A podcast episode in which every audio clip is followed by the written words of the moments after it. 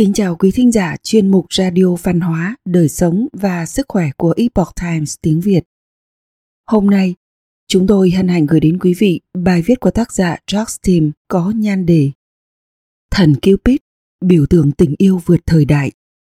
Bài do dịch giả Hoàng Long chuyển ngữ từ bản gốc của The Epoch Times. Mời quý vị cùng lắng nghe.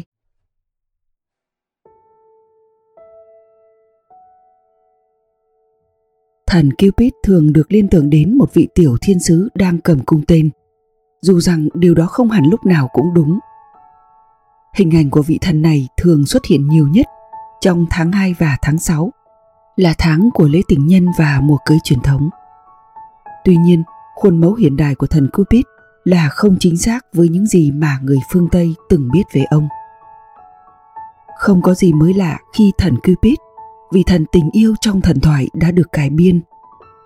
Cũng giống như ông già Noel và thỏ phục sinh, thần Cupid đã thay đổi qua nhiều thời đại. Nguồn gốc Hy Lạp của một vị thần La Mã Nhiều câu chuyện trong thần thoại Hy Lạp sẽ thay đổi tùy theo nguồn gốc và các thời kỳ. Trước năm 700 trước công nguyên, người Hy Lạp gọi thần tình yêu là Cupid hoặc Eros, một vị thần nguyên thủy không có sự phối ngẫu giữa nam và nữ khi ông ra đời.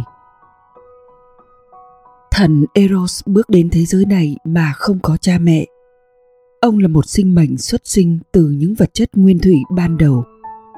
Thần Eros không phải là trẻ sơ sinh. Ông là một cậu bé khôi ngô, mảnh khảnh.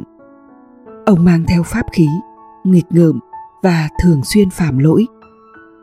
Dẫu vậy, ông vẫn sẽ tồn tại để sau này có mối liên hệ với cơ đốc giáo, sự lãng mạn và cả thương mại.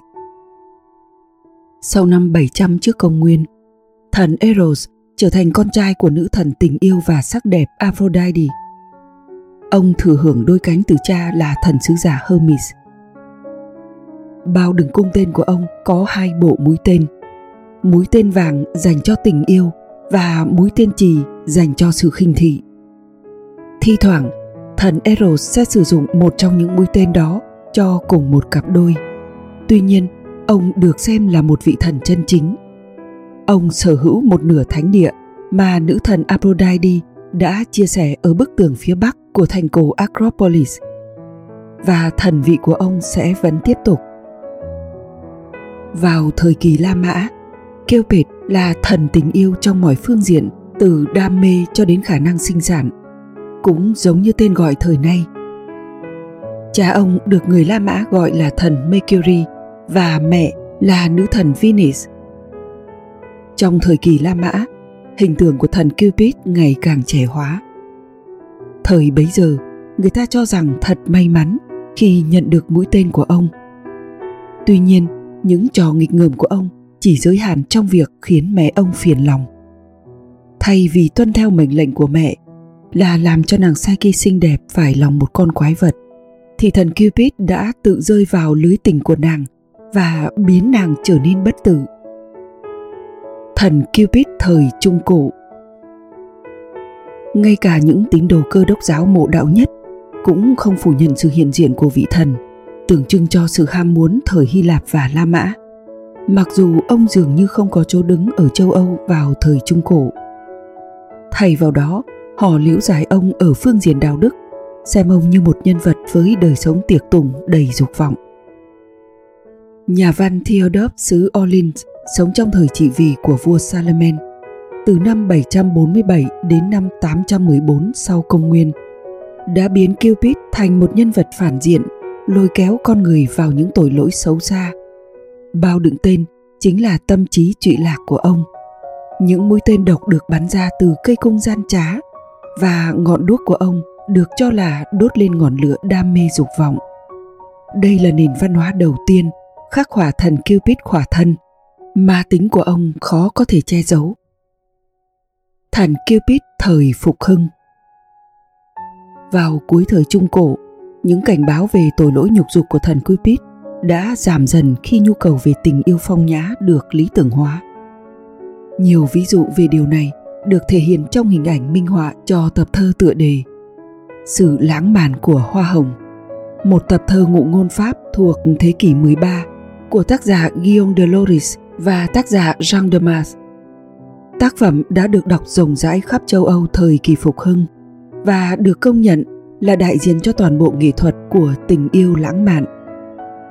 Sau những mô tả như vậy, thần Cupid đã chuyển sang thời kỳ phục hưng và rồi các nghệ sĩ đã khắc họa ông như một đứa trẻ ngoài đời thực. Thần Cupid lại tiếp tục trẻ hóa, một em bé mới chập chững biết đi hay thậm chí là trẻ sơ sinh và nhiều hình mẫu khác. Khi phương Tây quan tâm trở lại đối với nghệ thuật cổ điển, hình ảnh thần Eros Hy Lạp, tức thần Eros ở số nhiều, trở nên rõ nét. Những tiểu thiên sứ đáng yêu được gọi là thần ái tình trở thành hình tượng phổ biến trong các khung cảnh thần thoại.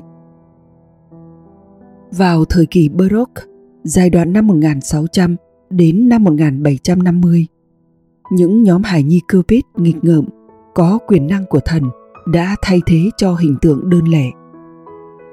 Thần Cupid đã mang đến sự lãng mạn và màu sắc vui tươi giống như vậy vào thời đại Victoria. Những tấm thiệp chúc mừng ở thời này cho thấy sự hỗn loạn trong cảm xúc. Nhưng lễ nghi của thời đại Victoria nhẹ nhàng, thanh lịch đã thanh tẩy mối nguy hại của dục vọng đáng sợ. Tình yêu vượt qua tất cả. Từ sự khiếm nhã biến dị cho đến vui chơi lãng mạn, thần Cupid vẫn trường tồn theo năm tháng. Ông đã mang tình yêu đến tận những ngõ ngách xa xôi nhất của địa cầu – với tư cách là đại sứ tình yêu trong thần thoại phương Tây.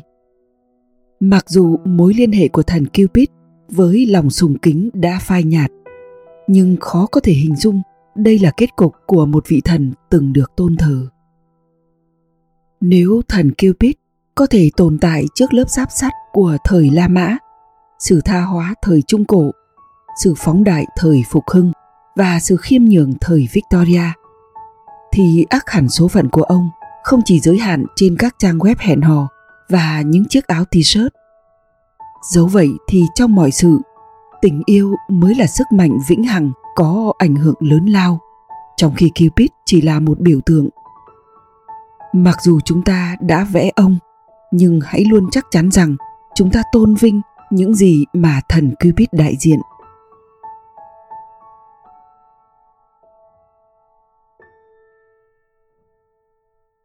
Quý thính giả thân mến, chuyên mục radio văn hóa, đời sống và sức khỏe của Epoch Times tiếng Việt đến đây là hết.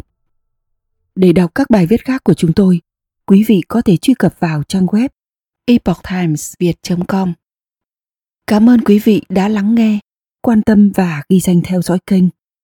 Kính chúc mọi điều bình an và tốt lành tới quý vị cùng người thân. Mến chào tạm biệt và hẹn gặp lại quý vị trong chương trình lần sau.